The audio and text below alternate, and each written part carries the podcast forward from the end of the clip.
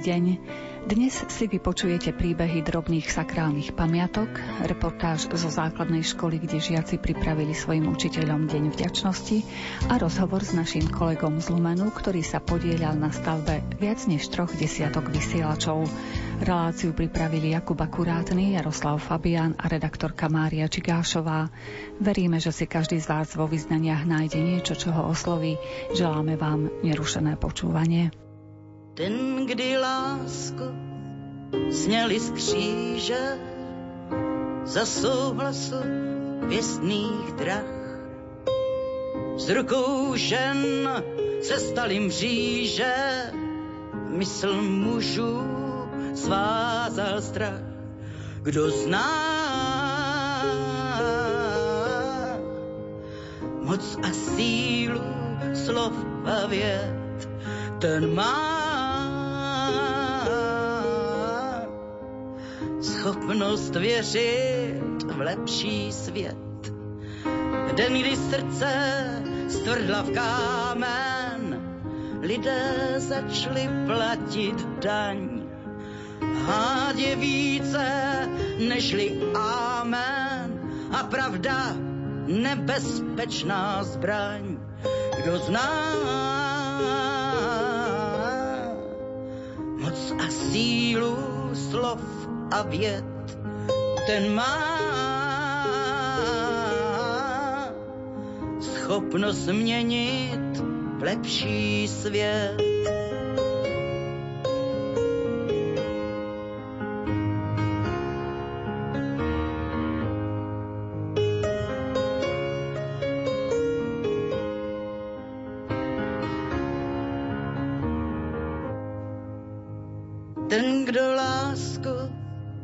Poznal blíže, zažil pravý božský dar. Ten muž a žena navždy ví, že celý člověk je vždy pár. Kdo zná moc a sílu slov a věd, ten má schopnost láskou svět, kdo zná moc a sílu slov a věd, ten má schopnost láskou měnit svět. Ako sme vám už vo vyznaniach naznačili, aj drobné sakrálne stavby majú svoje príbehy. Často ich stavbu inicioval niekto, kto práve prežíval ťažké alebo naopak veľmi šťastné dni. S doktorkou Klaudiou Buganovou z Východoslovenského múzea v Košiciach sa zastavíme pri sakrálnych pamiatkách, ktoré súvisia s baníkmi. Mohli by sme sa vybrať tam, kde aj mňa pozvali. Ja som sa na to miesto vrátila po rokoch, takže len môžem konštatovať, do akej lepšej podoby sa zmenilo. Budem hovoriť o Vyšnom Medzeve. Je to tu pre Košičanov naozaj veľmi známa lokalita. Samotný Medzev aj Vyšný Medzev majú nádhernú polohu a je tam ešte veľmi veľa zachovalých objektov aj profánej, aj svetskej architektúry. Ale skutočne existuje možno, nebudem nič nové hovoriť, na mnohých miestach Slovenska sú ľudia, ktorí sa snažia naozaj spropagovať svoju históriu a najlepšie je to, keď zriadia naučný chodník. Takže aj nadšenci vo Vyšnom Medzeve si povedali, že aj oni chcú mať naučný chodník. Volá sa po stopách našich predkov, ale je naozaj venovaný predovšetkým banickej histórii Vyšného Medzeva. No a to miesto, o ktorom chcem ja hovoriť, tak na to upozorňuje tabuľka, kde je napísané, že 400 metrov odtiaľ sa nachádza kríž mŕtvych baníkov. Keď som tam bola pred 15 rokmi, to som ešte netušila, našla som tam malý liatinový krížik, ale viac menej mi miestni vedeli povedať len toľko, že asi niekde v okolí sa prihodilo nejaké tragické nešťastie. A tým som vlastne zakončila môj zápis v mojej veľkej databáze týchto malých cirkevných pamiatok. No ale vravím, v nedávnej minulosti prišli amatérski historici, tí nadšenci na veľký objav, ktorý popísali oni a ktorý ja budem už len tak reprodukovať, že sa vlastne nedaleko toho kríža stredovekej štvolni našiel nález kompletného náradia medzevského baníka. No, nebol to len taký nález, pretože keď sa na neho pozreli tí znalci, ktorí sa vyznajú teda v tom náradí a v tom náčiní, tak e, zistili, že je to skutočne ako kompletné náradie a náčinie, ktoré baník kedysi v minulosti pri svojej práci potreboval a takisto zistili, že sa kedysi dávno odohralo v týchto miestach veľké banické nešťastie, pri ktorom prišlo o život až 12 baníkov. Čiže pravdepodobne jeden z týchto baníkov, už vycítiac hroziace nebezpečenstvo, nevzal to najpodrednejšie, najnutnejšie, čo mal, teda to náradie a náčinie, ale utekal pravdepodobne v nádeji, že si zachráni život. No už nevieme, ako to skončilo. Každopádne nedávno sa objavil nález týchto banických nástrojov a skutočne je považovaný za jeden taký kompletný, zachovalý nález pravdepodobne z toho konca 17. storočia.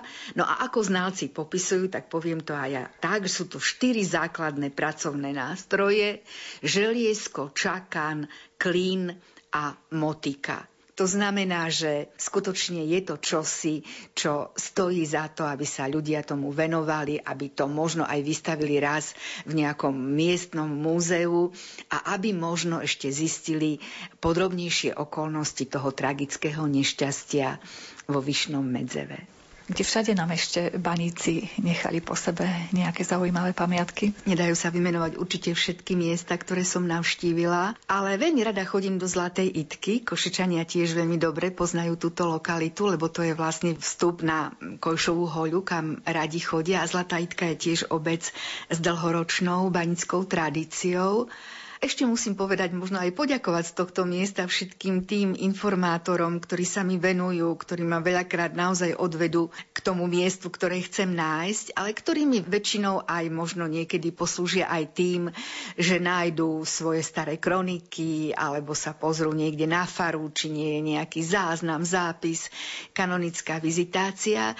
Takže aj v Zlatej Itke sa mi venuje pani Vierka, ktorá je teda naozaj veľmi nadšenou amatérskou historičkou a tam mi posunula kroniku, ktorú som našťastie akože mohla študovať dlhšie. Takže som sa tam napríklad dozvedela, keď som listovala teda tie jednotlivé roky, že v roku 1949 sa uskutočnila v Zlatej Itke veľmi pekná slávnosť, pretože dali baníci vystaviť na Kobulovej hore kríž a to tam na tom mieste, kde sa tiež zvykli schádzať, odpočinúť si a ísť do bani, do Antimonovej bani v Poproči.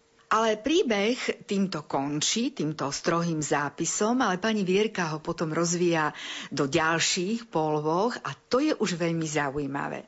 Treba si uvedomiť, že rok 1949 už vôbec nebol prájny k tomu, aby sa verejne mohli sakrálne objekty postaviť. Mnohí ľudia už nedokázali takto verejne deklarovať svoju vieru a potom najmä v 50. rokoch prišli už nielen prísne zákazy, ale aj prenasledovanie, mučenie, väznenie a tak ďalej. To znamená, že podľa jej rozprávania už bol ten samotný kríž prinesený tajne na toto miesto. V Prákovciach, kde boli vtedy zlievárne, tam sa ešte tie kríže vyrábali, tak údajne dvaja muži počas noci doniesli ťažký objemný kríž a museli tam hneď už zabezpečiť nejakého pracovníka, nejakého murára, ktorý im vyhotovil na to podstavec a samozrejme viacero mužov sa muselo zísť, aby osadilo tento kríž. No a údajne postavenie tohto kryža stálo nemalú finančnú čiastku, takže sa na ňo zberali tí baníci a vraj prispeli všetci. A údajne spomenula aj meno jedného, ktorý už vraj bol neznáboch, no ale nemohol sa takto nejako nepekne zachovať, takže vraj aj on prispel finančnou čiastkou na tento kríž.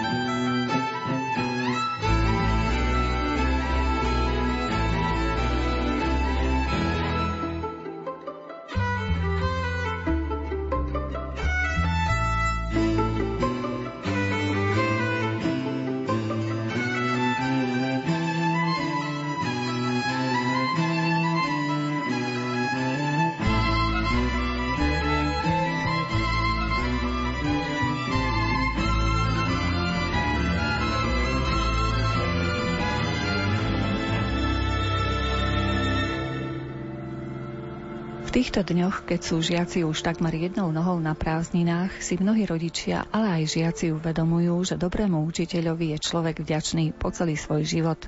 Že ho viedol nielen labyrintom vedomostí, ale predovšetkým mu pomáhal zorientovať sa vo svete a budovať tie pevné hodnoty, na ktorých bude stáť celý jeho život. V základnej škole svätých Cyrila Metoda na Bernolákovej ulici v Košiciach predčasom pripravili žiaci pre svojich učiteľov Deň vďačnosti. Zahrnuli doň rôznorodé aktivity od prípravy divadla po vyučovanie niektorých predmetov samotnými žiakmi. Základné informácie nám poskytla triedna učiteľka 7. B Anna Paraličová. Deti predstavili svoje divadielko, ktoré už vlastne nacvičovali od septembra a predstavili ich pani učiteľkám a celej vlastne škole. Deťom školy Mali sme deň vďačnosti, takže vlastne sme chceli takýmto spôsobom poďakovať aj našim učiteľom za prácu. Čiže ten deň vďačnosti sa týkal učiteľov? Áno, áno, ale žiaci teda ďakovali učiteľom za ich prácu. O čom je tá hra? Bola to taká spletica rozprávok, čiže bolo to hlavne o tom, že dobro zvýťazí nad zlom, ale hlavná myšlienka boli tie naše klasické rozprávky, ktoré deti trošičku upravili do svojej modernej podoby, ale o tom by viac vedeli povedať deti. Kto ich viedol v tejto činnosti? Pani učiteľka Bačinská dala im takýto nápad na hodinách hudobnej výchovy, či si akože nevyskúšajú aj prácu režiséra, scenaristov, takže vlastne všetko, čo sa udialo, bolo z ich hlav, čiže ich nápady. Je to pravidlom na vašej škole takýmto spôsobom poďakovať učiteľom, ktorí sa venujú v priebehu celého roka študentom? Nebol to prvý ročník, už sme mali iné podujatia, ale áno, snažíme sa, aby to bolo pravidlo, lebo je to, myslím si, že dobrá myšlienka. Ako to vnímate aj vy, keď vidíte také dielo v podaní vašich študentov práve na ten deň vďačnosti? Som bola nadšená. Ja už keď som videla generálku, keď mi to deti ukázali, že čo vlastne chystajú pre učiteľov, tak som bola nadšená z toho, ako sa im to podarilo a koľko energie do toho vložili a že do takéhoto tvaru to vedeli upraviť. Tereza Vašková. Ema. Ste boli režisérky, ako ste išli na toto dielo? Zo začiatku sme sa rozdelili na štyri skupinky a písali sme scenáre Každá skupinka vlastne jednu scénku písala a potom sme to všetko dali dokopy a vytvoril sa celý ten scenár. Čo bolo také najzložitejšie na tom scenári? Tak možno, že spojiť tie všetky scenáre zo štyroch skupín dokopy, ale tak myslím, že sme to zvládli veľmi dobre. Čiže celá tá hra vyzerala ako? Bola poskladaná z nejakých príbehov? Áno, bolo tam vlastne Janičko s Marienkou, potom tam bola Snehulienka a Červená čiapočka a tá Maruška vlastne tie jablká, fialky a jahody získala od tých hrdinov, od Červenej čiapočky a tak. Zrejme nie len režisérskú funkciu vyžaduje také divadlo, ale aj tie ďalšie funkcie. Koho ste poverili napríklad? Možno ste mali aj šepkárku, neviem. Tak uh, nemali sme, boli herci, my sme boli režisérky, čo sme vlastne redili tie také najhlavnejšie veci. A potom sme vlastne mali aj hudobnú stránku, ktorú som zaujala ja. Čo konkrétne si robila? Moja spolurežisérka Tereza vymyslela texty piesne a ja som zložila hudbu. Ako dlho ste to pripravovali, dievčatá? Od septembra, od začiatku školského roka sme všetko robili, scenár sme pripravovali, robili kulisy, nacvičovali od septembra. Práca s hercami bola príjemná? Áno, aj zabavili sme sa pri tých dramatických skúškach, nasmiali sme sa, ale boli také vážnejšie, keď sme čas nám súril, tak sme museli sa posnažiť viac. Uvažujete treba, že v budúcnosti by ste niečo také tvorivé robili? No nevieme, lebo s týmto nápadom prišla naša pani učiteľka, ktorá nás učí geografiu a tento rok aj hudobnú, takže mohli by sme, ale nevieme, či sa nám také niečo ešte podarí.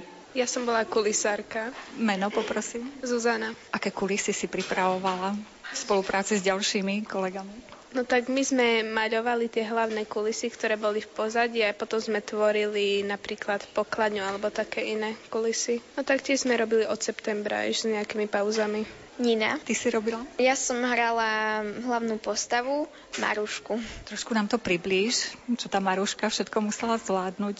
Jej nevlastná sestra Holena a Macocha si ju doma nežiadali, tak ju vysielali na rôzne cesty, kde musela niečo priviesť domov. Oni si mysleli, že to nezvládne, ale ona to s pomocou inými ľuďmi zvládla. Čo všetko jej pomohli tí iní ľudia? Napríklad 12 mesiačikovia pomohli vybaviť stretnutia, napríklad s červenou čiapočkou, ktorá neskôr ma zaviedla za jej babičkou a tá mi dala jahody. Trošku modernejšie ste to poňali.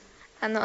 Poprosím vaše mená. Šimon. Dominik. Vy ste boli policajti. V akom zmysle slova? Kde ste udržiavali ten poriadok? V tej ich domácnosti, kde sa vlastne stávalo to zlo, že vlastne sa chceli zbaviť tej svojej cery. No a my sme tam prišli a vlastne bojovali za to dobro. Akým spôsobom ste bojovali za to dobro aj tak nejako fyzicky?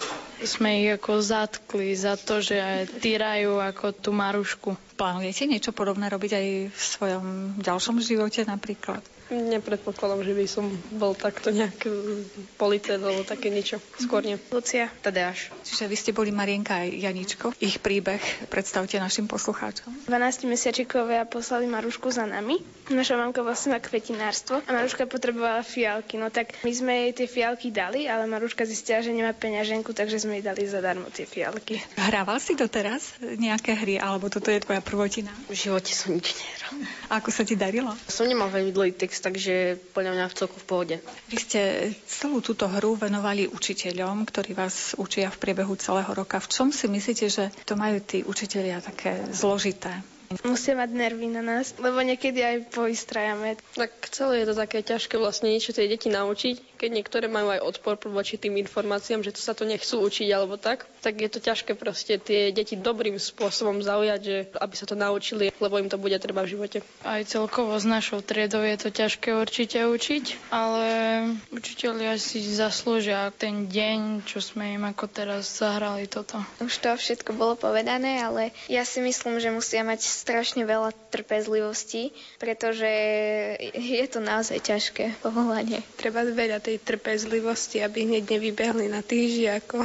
Tiež si myslím, že musíme hlavne trpezlivosť a takú tú dobrú náladu každý deň ísť do práce s tým, že znova plno žiakov a tí niektorí môžu mať rôzne nálady. No. Moja mamka je tiež učiteľka, ona učí na gymnázium a vlastne ona furt robí, hoci aj do jednej rána proste opravuje testy, robí písomky a pripravuje sa, tak si myslím, že to fakt veľa trpezlivosti vyžaduje, aby to všetko stihla. Ktoré predmety vy máte najradšej? Ja mám rada telesnú a tento rok aj hudobnú, pretože sme cvičili ten muzikál. Mám tiež veľmi rada telesnú, hudobnú, kvôli tomu, že sme to celé dokázali, to dielo naše. A ako z takých tých predmetov, kde sa tak riadne učiť, tak mám dosť rada aj matematiku. Ja mám rada e, výtvarnú výchovu a hudobnú výchovu. Mám rada telesnú, slovenčinu a tiež ma tento rok bavila tá hudobná, pretože aj tým smerom by som sa možno, že chcela v budúcnosti zaoberať. Ja mám najobľúbenejší predmet telesnú. Tiež tú telesnú, ale taktiež ma baví geografia, tak biológia. Ja mám rád dejepis alebo chémiu. Ja mám rada jazyky a geografiu.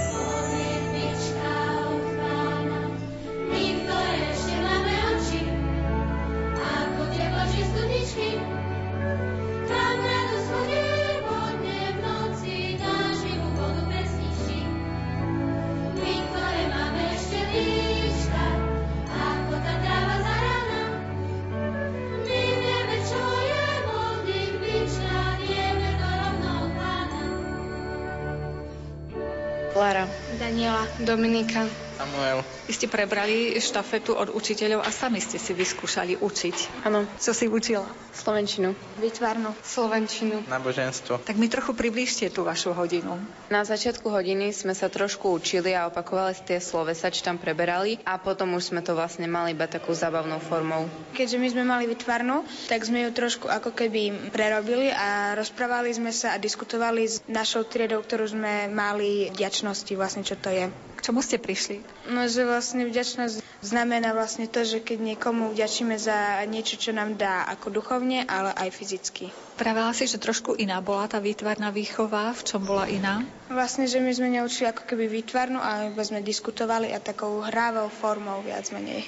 My sme mali prvú polovicu hodiny si urobili pracovný list z opakovania, čo sme im pripravili a druhú polovicu sme robili darček pre ich triedného učiteľa, za čo mu ďakujú. A za čo mu ďakovať, keď môžeš prezradiť, čo tam bolo? Ja som to ani veľmi nečítala, lebo to boli osobné veci, že je láskavý, vtipný. A ty? My sme vlastne hovorili o vďačnosti a potom sme hrali hry, aby sa spolu zohrali. Aby dokázali spolu komunikovať aj vôbec viesť to celé.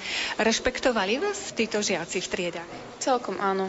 Mali taký vlastne rešpekt aj preto, že sme vlastne starší, ale aj bol tam učiteľ, takže určite nejaký ten rešpekt mali. Nás to bolo trošku iné, lebo my sme mali jediná skupinka, ktorý sme mali staršiu triedu, my sme mali 8. Nebolo to veľmi zlé, ako my keď sme, tak sme sa zasmiali na tom, alebo tak proste nebolo to nejak veľmi, že by sme nejak boli veľkou autoritou. Pokým robili tie pracovné listy, tak nás počúvali, ale už keď sme im dali také voľnejšie, že môžu robiť, tak už tam bol veľký hluk. Väčšina nás počúvala. Plánuje niekto z vás sa venovať pedagogickej činnosti? Bola to zábavná činnosť a nehovorím, že ma to nebavilo, ale asi iným smerom ja pôjdem. Takisto. Asi nie, ale bolo zaujímavé si vyskúšať, jak sa učitelia cítia.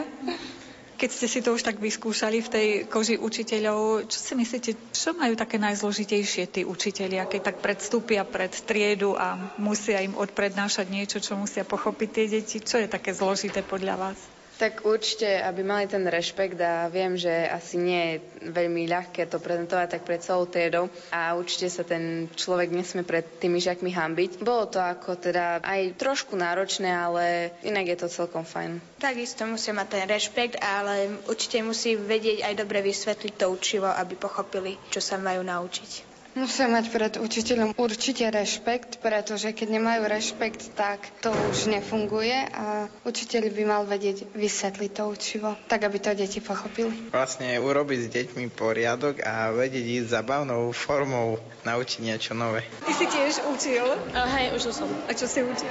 Učil som Slovenčinu. Bola najlepšia hodina, čo som mal zatiaľ. Ako sa ti darilo? Veľmi super, deti boli celkom poslušné. Šestá najlepšia treda.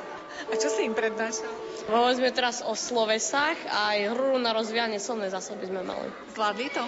Áno, perfektne, najlepšie. Plánuješ stať sa treba s učiteľom? Rozmýšľal som nad tým, ale ešte neviem, jak to bude ďalej. Hodiny hudobnej výchovy s pani učiteľkou Martou Bačinskou boli obohatené o prípravu divadelnej hry. Dali sme sa na cestu dramatizácie a pripravili sme si takú kvázi zhudobnenú rozprávku o 12 mesiačikoch, ale jazykom súčasných mladých ľudí. Čo je podľa vás dôležité v tom prístupe k dnešným mladým ľuďom, ak ich chcete niečo naučiť? Dôležité je im porozumieť a načúvať tomu, čo vám rozprávajú, aké majú záujmy, čo ich baví a to vniesť do toho vyučovacieho procesu takým nejakým tvorivým, interaktívnym spôsobom. Mohli by sme to na nejakom príklade uviesť? Učím aj geografiu na tejto škole a tie naše hodiny sú o, o tom, že sa hráme, že pracujeme veľa s mapou a získavame si napríklad bodíky a máme rôzne projekty, či už o nejakých konkrétnych krajinách zameraných na cestovný ruch, o Slovensku. A naozaj sa tak vždy vzájomnou dohodou porozprávame, že čo by bol ten výstup za daný ročník. Dovolili by ste treba aj nejaký počítač, tablet, mobil možno v rámci vyučovacieho procesu použiť? Určite tablety sú u mňa na hodine, či už na hodine hudobnej výchovy, ale využívame ich aj na geografii, počítač takisto, lebo tí mladí sú zorientovaní v tom, kde tie informácie nájsť, len trošku ich usmerniť, že ako ich zhutniť a, akú formu tým informáciám dať a oni vedia nájsť, naozaj sú veľmi zruční v hľadaní informácií v tomto svete internetu. Mnohokrát pedagógovia sa tak posťažujú, že ak majú viac detí medzi nimi, môžu byť aj hyperaktívne alebo deti, ktoré vyžadujú špeciálny prístup toho pedagóga. Častokrát tri desiatky detí nie je ľahké zvládnuť. Ako sa vám to darí? V triedách, kde máme takéto deti, ja hovorím, že inak obdarované, lebo naozaj majú talent na niečo iné, tak využívame veľmi asistentov učiteľov na škole. To je, by som povedala, neodplatiteľný nástroj, lebo oni prídu a venujú sa tým deťom a ak niečo sa vysvetľuje a nepochopia to, tak im to dovysvetlia. Čiže ja som veľmi vďačná za to, že tých asistentov môžeme mať na hodinách. Kde učiteľ získava tú energiu, silu, podporu? Pre mňa je to viera a to zázemie, ktoré doma mám. A či už v rodine alebo v kruhu priateľov, ale takisto na škole funguje perfektný kolektív učiteľov, kde si vzájomne vieme zdieľať, vieme si pomôcť. Nie je tu človek a osoba, na ktorú keď sa obrátite, tak vám povie nie. A to si myslím, že je v pracovnom procese dnes taká vzácnosť veľká.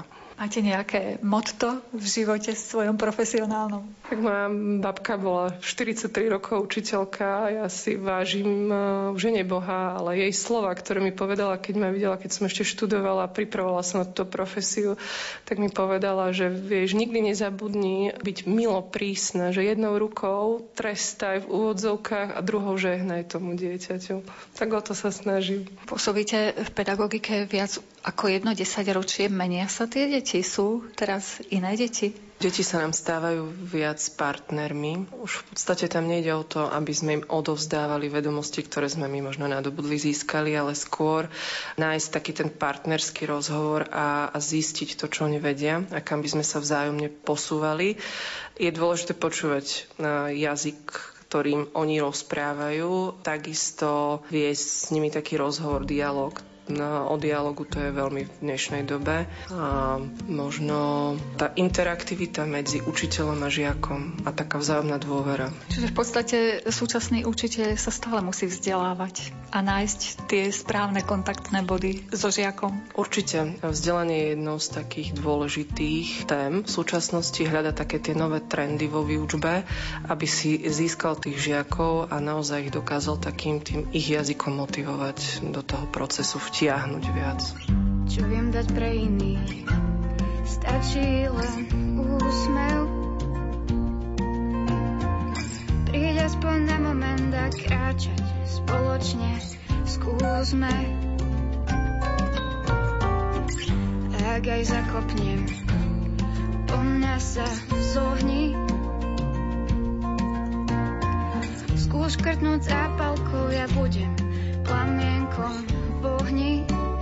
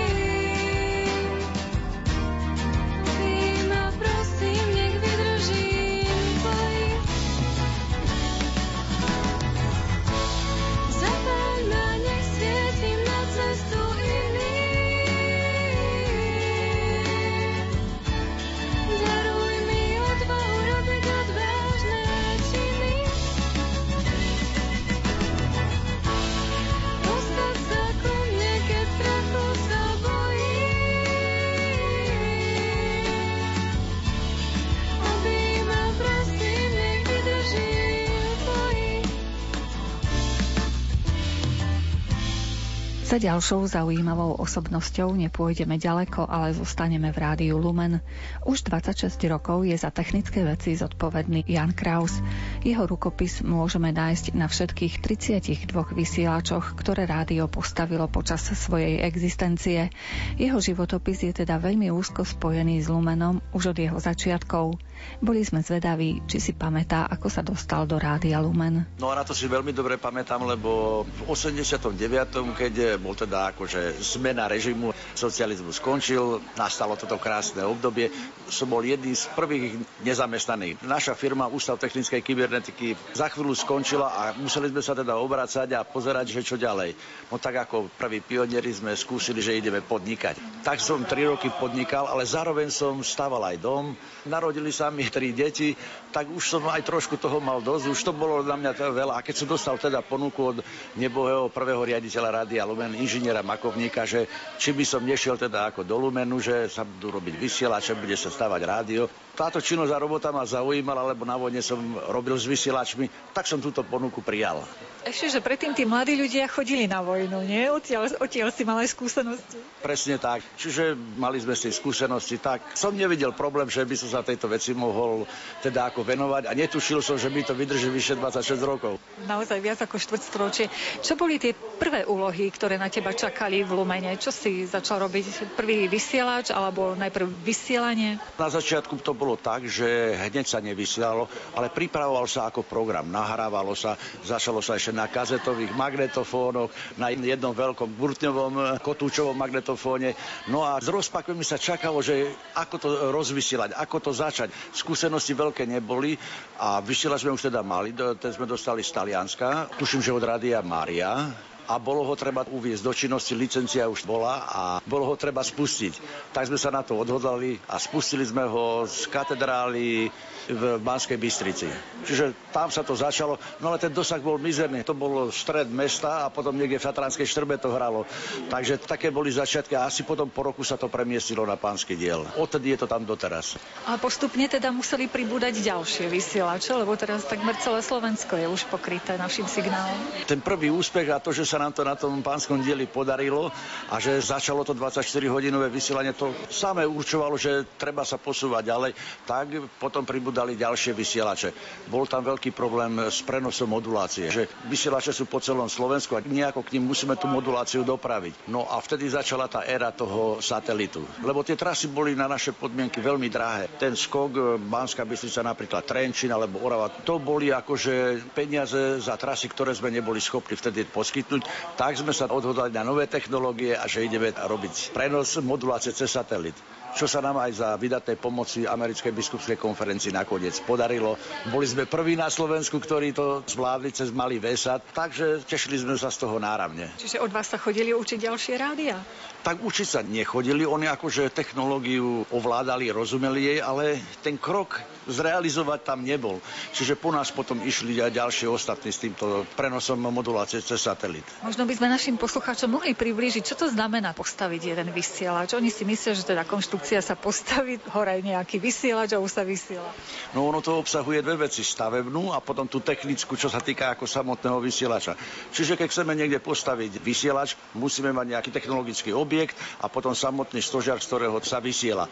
Čiže všetky tie vybavovačky, ohlásenie drobnej stavby alebo stavebné povolenie, územné rozhodnutie, všetky tieto peripetie, ktoré sú pri stavbe potrebné, musíte absolvovať. A okrem toho ešte ďalšie tie technické. Čiže vy musíte v podstate mať všetky papiere, čo sa týka telekomunikačného úradu, pridelenú frekvenciu, pridelenú licenciu a potom tie stavebné veci. Takže je to také dosť ale až také jednoduché to není, ako sa niekedy na to pozrieme, že postaví sa jedna rúra a dá sa na ňu antena, pustíme elektriku a všetko hrá. Není to také jednoduché. Preto sa ťa na to pýtam, lebo naši poslucháči dosť často nám píšu maily, SMS-kujú, že tu by sme chceli mať vysielač, chceme vás počúvať, Radio Lumen a nie je to také jednoduché postaviť ďalší vysielač a vysielať. Ten postup je taký, že ak chceme pokryť nejaké územie, tak sa musí najprv navrhnúť tá frekvencia vzhľadom na okolité štáty. Musí to ísť na medzinárodnú koordináciu, či vôbec v tej lokalite sa nájde voľná frekvencia a či nám ho schvália. To trvá nejaké obdobie, či sa nájde, či sa schvália. Keď sa teda ako nájde, nájde a schváli sa, tak potom až sa dá pristúpiť k samotnej realizácii toho vysielača. A je ešte dostatok vôbec voľných frekvencií? Už toľko rádií existuje a predsa len určité pásmo môžu rádia využívať. No momentálne je ten frekvenčný raster tak preplnený, že napríklad to územie, ktoré pred 15-20 e, rokmi bolo pokrytého z istého vysielača, tak z neho teraz zostáva z toho pokrytia tak polovička, niekedy aj menej, lebo ten raster je mohutne preplnený.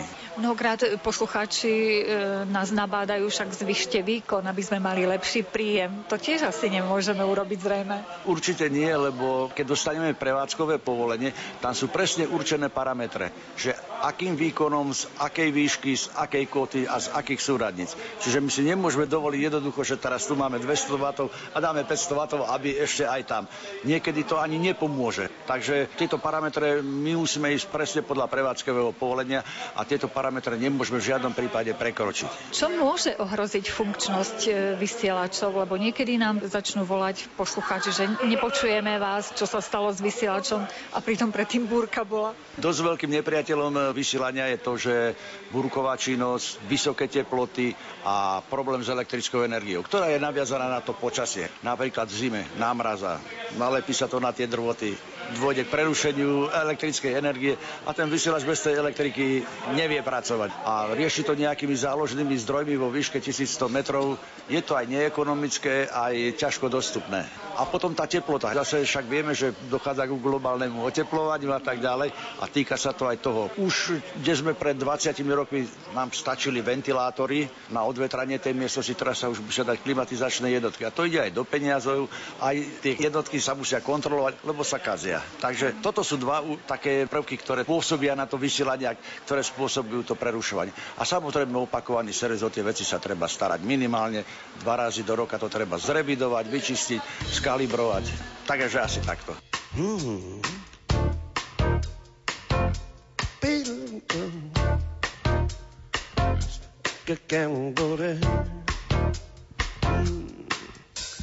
Nikdy som nebol domáci kutil, to prezradím hneď na úvod. Nikdy som doma s náradím v ruke neopravoval vodovod. Nikdy som nemal dobré spomienky na pílku ani kladivo. Keď som chcel v byte zavesiť obraz, takmer mi išlo o život. Keď vezmem do rúk nesmelo kliešte, na ten pohľad sa veľmi netešte, čo sa môže stať, sám neviem ešte, preto odo mňa radšej preč bežte. Ale keď niekde začujem noty, tie majú pre mňa iné hodnoty. Bez problémov ma osloví motív a okamžite sa dám do roboty.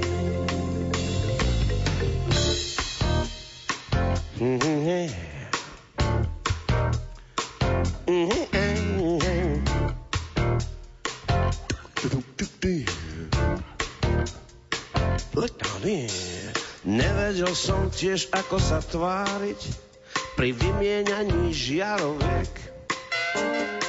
Pod zo mňa tiekol, bolo to márne a doteraz na to nemám liek. Mm-hmm. Raz sa mi stalo, že som kladivo polámal takmer na troje. Pravím, že nie som domáci kutil, ja hrám na iné nástroje. Keď vezmem do rúk nesmelo kliešte, na ten pohľad sa veľmi netešte. Čo sa môže stať, sám neviem ešte, preto odo mňa radšej preč bežte. Ale keď niekde začujem noty, tie majú pre mňa iné hodnoty. Bez problémov ma osloví motív, a okamžite sa dám do roboty.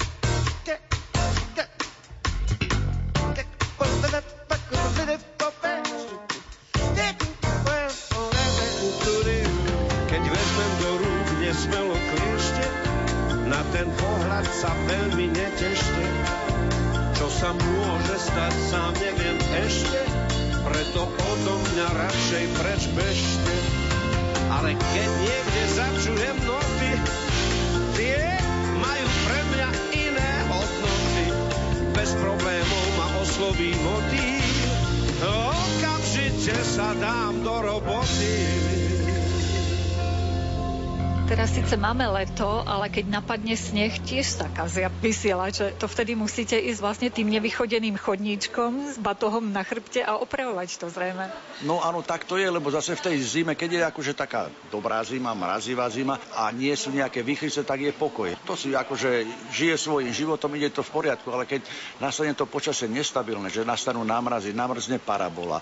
Na niektorých už máme aj odmrazovacie zariadenie, ale tým, že namrzne to vysoké napätie, začne sa prerušovať dodávka elektrickej energie, alebo nedaj Bože odíde nejaký stroj, no tak vtedy je to náročné. Vtedy tam musíte fyzicky ísť a dať to do poriadku vtedy je ten servis problematickejší, lebo v tom zimnom období sa šadiaľ tým terénnym autom nedostaneme. Tam, kde sa dostanem v lete, v zime už nie. Niekedy je to aj 3-4 km peši. A keď je snehu veľa, tak minimálne dvaja a šlapete 3-4 hodiny peši tá a naspäť, pokým sa tam človek nedostane. A ak nedaj Bože odíde niečo väčšie, tak znova tam. Takže ono je to dosť náročné. Ale hovorím, posledné dve zimy boli celkom priateľné. To si naši posluchači asi ani nevedia predstaviť, že koľko je práce už len s tou údržbou vysielačov. Možno, že keď ti skrutkovač hore spadne, že musí zísť celý ten vysielač dole a hore, tak zase ďalší čas. Keď spadne ten skrutkovač alebo nejaká iná súčiastka, keď je človek na tom stožari a nikto není po ňom, tak sa nič nedie. To je ten najmenší problém, ten sa dá zdvihnúť. Ale keď nemáte nejaký náhradný diel, tak to je problém. Vtedy treba ísť do doliny, do firmy alebo do nejakého servisu zohnať náhradný diel a ísť tam znova. Takže to už je o mnoho náročnejšie. Preto sa niekedy stane, že ten výpadok je niekedy dlhšie, ako očakávame. Že zistí sa, čo je aj v ráno, že toto nefunguje, vyjdeme hore, no ale kým prídeme dole, tak je už tma. A jednoducho zase v tej tme a vo vychrici sa tam nedá ísť. Takže čaká sa, kým sa časie vylepší a ide sa tam znova. Čiže technikom lumenu sa môže stať len človek s kondíciou dobrou? No tak je tam predpoklad, že nejakú fyzičku človek musí mať, že musí, hovorím, minimálne tie 2-3 kilometre vedieť prešlapať a niečo vydržať. Za celé to štvrtstoročie tá naša oblasť radioelektronika prešla obrovskou zmenou. Prechádzalo sa z analogového na digitálne vysielanie a podobne. Keby si tak zosumarizoval, čím všetkým ste museli prejsť vy technici, aby sme boli moderným rádiom? Budem sa venovať teraz štúdiovej technike, že začalo sa na kazetových magnetofónoch, na kotúčových magnetofónoch, potom už prišli CDčka, prišli minidisky, datky, no a teraz je to v podstate všetko v digitále, vysiela sa z počítačov. V podstate v tom hlavnom čase to ide naživo, ale už cez noc je to naprogramované a vysiela si to až do rana, kým nepríde, čo je aj znova človek, moderátor na živé vysielanie, čo je teda ako veľká pomoc, že tí ľudia tam nemusia, lebo začali sme vysielať tak, že sme mali tri smeny, že doobedná, pobedná, nočná, že ten technik stále tam bol a dával na to pozor. Teraz už to takto není. Čiže tá technika akože mohutne pomohla, hovorím aj čo sa týka financií, lebo však nároky na mzdy na tých zamestnancov a aj tí ľudia nemusia tam v noci byť. Takže ten pokrok je citeľný. Takže to je tá vysielacia časť, pokiaľ ide o vysielače? Vysielače, tam sa toho až tak veľa nezmenilo, lebo keď, ak si dobre pamätám, tak tie prvé vysielače, ktoré sme používali, boli také, že po dvoch, troch poruchách padli do trvalej poruchy, už sa neobnovili a vtedy tam bolo treba ísť resetnúť to, teda poviem to takto fyzicky. Teraz už je to modernejšie, ak je všetko v poriadku, oni si vedia pomôcť. Keď je tam vysoká teplota, tak znižia výkon. Keď sa to ochladí, vráti sa zase na ten výkon. Keď dôjde k nejakému prepeťu z hodí ho, on sa znova nahodí. Takže počet tých servisných zásahov sa znižuje. Čiže aj tuto cítiť pokrok a energeticky sú o mnoho úspornejšie ako tie prvé. Ale niektoré menej stabilnejšie. Okrem toho sme začali vysielať cez internet, to je ďalší fenomén, ktorý pribudol. No áno, je to nová vec, ktorá drží hlavne mladých ľudí. Starú generáciu to tak nezasahuje, ale pre mladých je to akože ich životné prostredie, by som povedal. Facebook, Twitter a všetky tieto veci, ktoré s tým súvisia. Tá klientela v našom prípade není až taká veľká. Väčšia klientela je stále u tých našich konzervatívnych poslucháčov na tom terestriáli a po prípade satelite, kde to nemáme teda dokryté. Prinieslo nám to nejaké ďalšie náklady tým, že vysielame online napríklad cez internet, alebo nám to skôr pomohlo, že nám zvyšuje počet poslucháčov a nie sú tie náklady až také vysoké? Myslím si, že to pomohlo. Nie sú tie náklady na to internetové vysielanie až také veľké. Ty vlastne môžeme už prezradiť našim poslucháčom, že odchádza z rádia, ktorým ano. smerom? Odchádzam podľa tej ponuky, ktorá mi bola ponúknutá v rámci nejakej reštrukturalizácie firmy do predčasného dôchodku. Lebo v decembri budem mať 62 rokov plus niečo, tak v podstate som túto ponuku prijal a koncom toho júla končím. A čo budeš robiť? Veľmi som sa teda nad tým nezamýšľal, ale akože bývam v rodinnom dome, takže roboty je dosť. Chlapov mám veľkých, ešte nie sú ženatí, takže budem sa venovať v podstate rodine. Mám aj nejaké ponuky na prácu, ale nejako sa s tým teraz nezaoberám. Prvé tri mesiace si chcem dať taký time out a ďalej uvidím. Je pravda, že už pomaličky sa človek na to nejako si pripravuje, odstriháva sa od tej pôvodnej firmy, aby to teda nebolo naraz, lebo to môže byť také šokovité, takže asi takto to vidím, že prvé tri mesiace budem oddychovať. Keď si tak prebehneš tým štvrtstoročím, ktoré si venoval rádiu Lumen, ktoré také najvýraznejšie udalosti ti tak ostanú možno natrvalo v pamäti? Myslím si, že spustenie satelitu, že prenos tej modulácie cez satelit, to prvenstvo, ktoré sme teda zrealizovali na Slovensku, tak to ma hreje a teší. Potom prechod na tie automatické vysielacie systémy. Ešte jednu vec, ktorú som teda chcel zažiť, bolo ten prechod na DA+, to je na plný digitál. Ono sa to akože slubne rozbehlo pred dvoma, troma rokmi, ale teraz to zastalo. Takže žiaľ Bohu, toto už akože ja sa na tom podielať nebudem. Ale prídu moji nástupcovia a ty sa toho dúfam dožijú. Aké spomienky ti ostanú na štvrtstoročie medzi nami? Tak ako som povedal nedávno, celkom dobre bolo, tvrdo bolo, ťažko. Kade ako človek si utrhal z toho rodinného života, z toho času, manželka sa občas zlostila, ale odchádza s dobrým pocitom, že bolo mi tu dobré. Takže asi tak. Raz je tak málo, každý pýta viac. Jeden život, jedna tvár Jedna dlhá jeseň, jedna príliš krátka jar. Čaká, že ti osud niečo naznačí. Jedna izba, jeden stôl. Jedna postel, jedna láska, skrátka jeden boj. Srdce ako čo si v ňom sa prudko vspiera, banálny príliv slov a slz,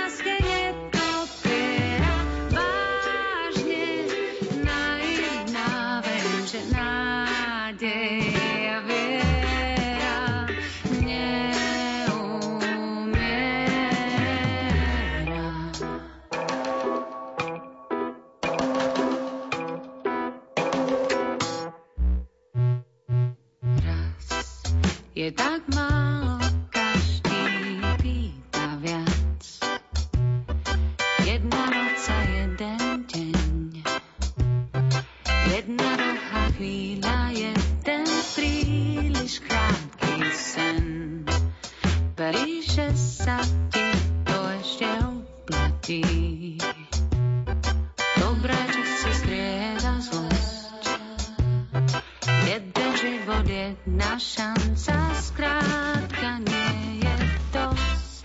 Srdce ako utrhnutý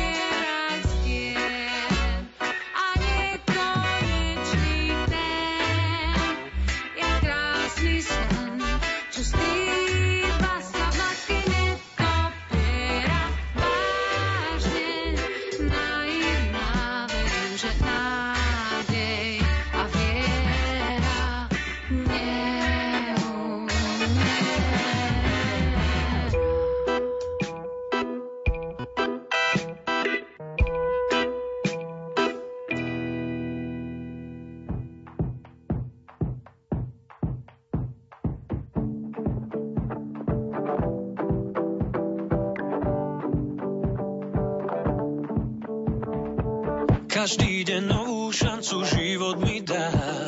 Zobudiť sa a mať rád. Jedného dňa to so mnou na dobro vzdá. Vravel mi už tisíckrát. No kým tak stane sa chcem naplno ísť. Cestou, ktorá čaká ma topánke ma začne kamienok rísť Aj na boso to čarom má. Tak dýchaj so mnou vzduch, čo niekto nám dal Tak dýchaj so mnou stále. A spievaj som, čo každý deň som ti hral. Tak poď a žiadne ale Dnes práce unesiem ťa, to nie je hriech Lepšie sa nám kráča dvom nech všade ozýva sa náš vlastný smiech a plakať môžeme nad hrobom. Svet ponúka nám milióny nevšetných krás, tak prečo vidieť chceš len to zlé? Vypni si mobil a nájdi si čas a životu viac nevrávne. Čo niekto nám dal, tak dýchaj so mnou stále. A spievaj som, čo každý deň som ti hral,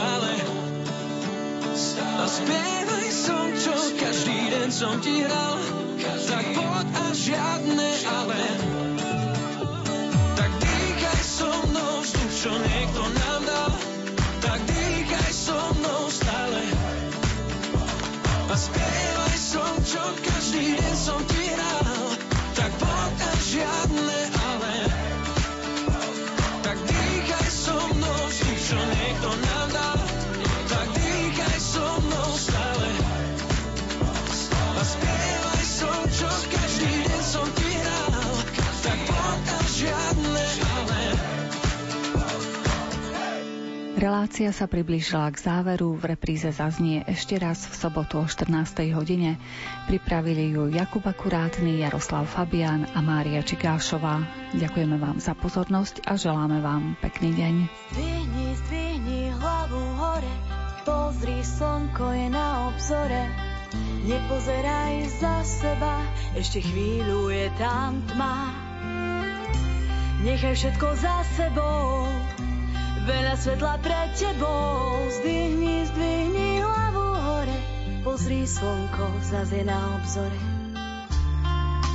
Nechaj všetko odísť preč, veď o chvíľu zabudneš. Yeah. Daj šancu ešte svetu, pozri, koľko svetla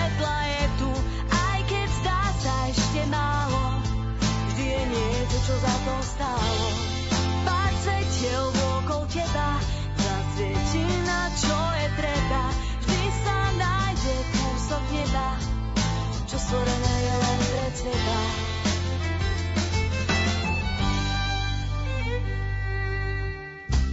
Občas nemáš síly z niekam, kam smeruje tvoja rieka. Pošepkám si, dobre je mi, keď vôkol mňa sú samé zmeny. Nezdávaj to v zopni dlane a povedz mi, že mi to dáme. Pošepkám si, silu mám, i keď život si vzal svoju daň. Nechaj všetko odísť preč.